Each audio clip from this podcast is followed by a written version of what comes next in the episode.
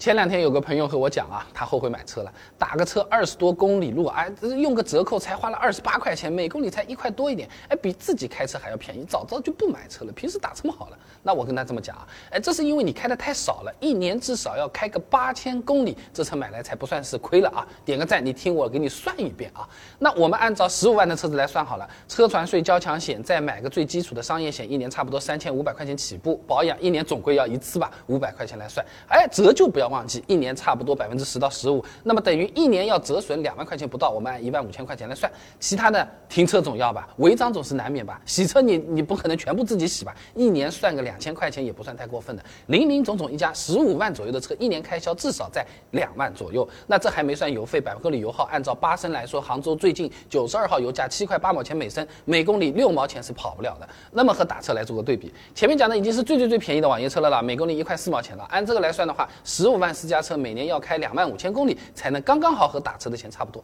这么一看，一年能跑这么多的朋友真的不多啊。那确实还不如打车了呀。但问题是，实际情况没有那么简单的。前面这个算法它挺粗糙的，很多事情它是没考虑进去的。首先啊，是不是每次打车都能这么便宜啊？都有这种折扣啊？如果按照出租车价格来算的话，你比如说杭州，按平均每公里三块钱来算好了，一年要跑八千三百三十三公里，就和打车开销差不多了。八千公里，很多朋友还是跑得到的。另外呢，打车和自己开车体验也不同啊，打车你等于有司机帮你开，还不用自己操心保养保险，更不用担心车子停在哪里，停车费要多少钱。你反过来说，这种简单的算法也只考虑了公里数，没有考虑到频率。那你平时不太需要开车了，只有节假日需要回家或者出去玩，那是不是按照租车来算反而更划算？或者说我一年就开四次，每次开个两千公里的长途，显然你也不能用打车的这个价格来看嘛，对吧？还有嘞，每天上下班都要开，每天的确就只有两三公里，那公里数的确不多，用的次数也是不少。打车的话，每次一个起步价，它反而会更贵，而且有时候打不到。而且你再想，如果想要真的就是我就是要省钱。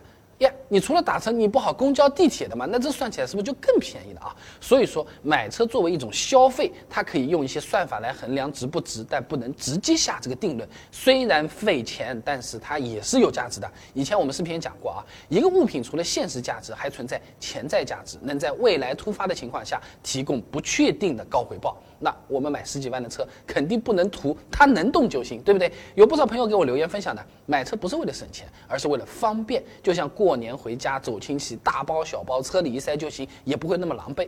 平常周末想去城市周边爬个山，去景区散散心，约几个朋友钓个鱼，想去就去的快乐，不是打车能带得了的。你如果打车，你这么想啊，去的路上你可以打得到了。你去了偏一点，你回来不一定打得到嘞。哎，自己有车，就算就开个几公里，体验也很爽啊。啊，不是金钱可以衡量的，打车它就是没法实现这东西啊。那如果想要省钱，想花最少的钱买辆一万块钱的二手车不就好了吗？你随便你怎么贬，贬完也就一万块钱嘛，对不对？买个交强险三折，加加油，那不就行了吗？也是个办法啊。那如果说我就想花最少的钱买个车，一万块钱甚至几千块钱。那我现在可以买到怎么样的车子呢？买一万块钱的二手车有哪些需要额外注意的地方？买回来把哪些地方准备一下，才能尽量恢复到像新车一样的这种感觉？呃，感兴趣的朋友啊，可以进我主页搜索“二手车现成视频”，现在就可以看。我每天啊都会给你更新真实有趣的用车干货短视频，没关注的记得关注点一下，下次你就刷得到了啊。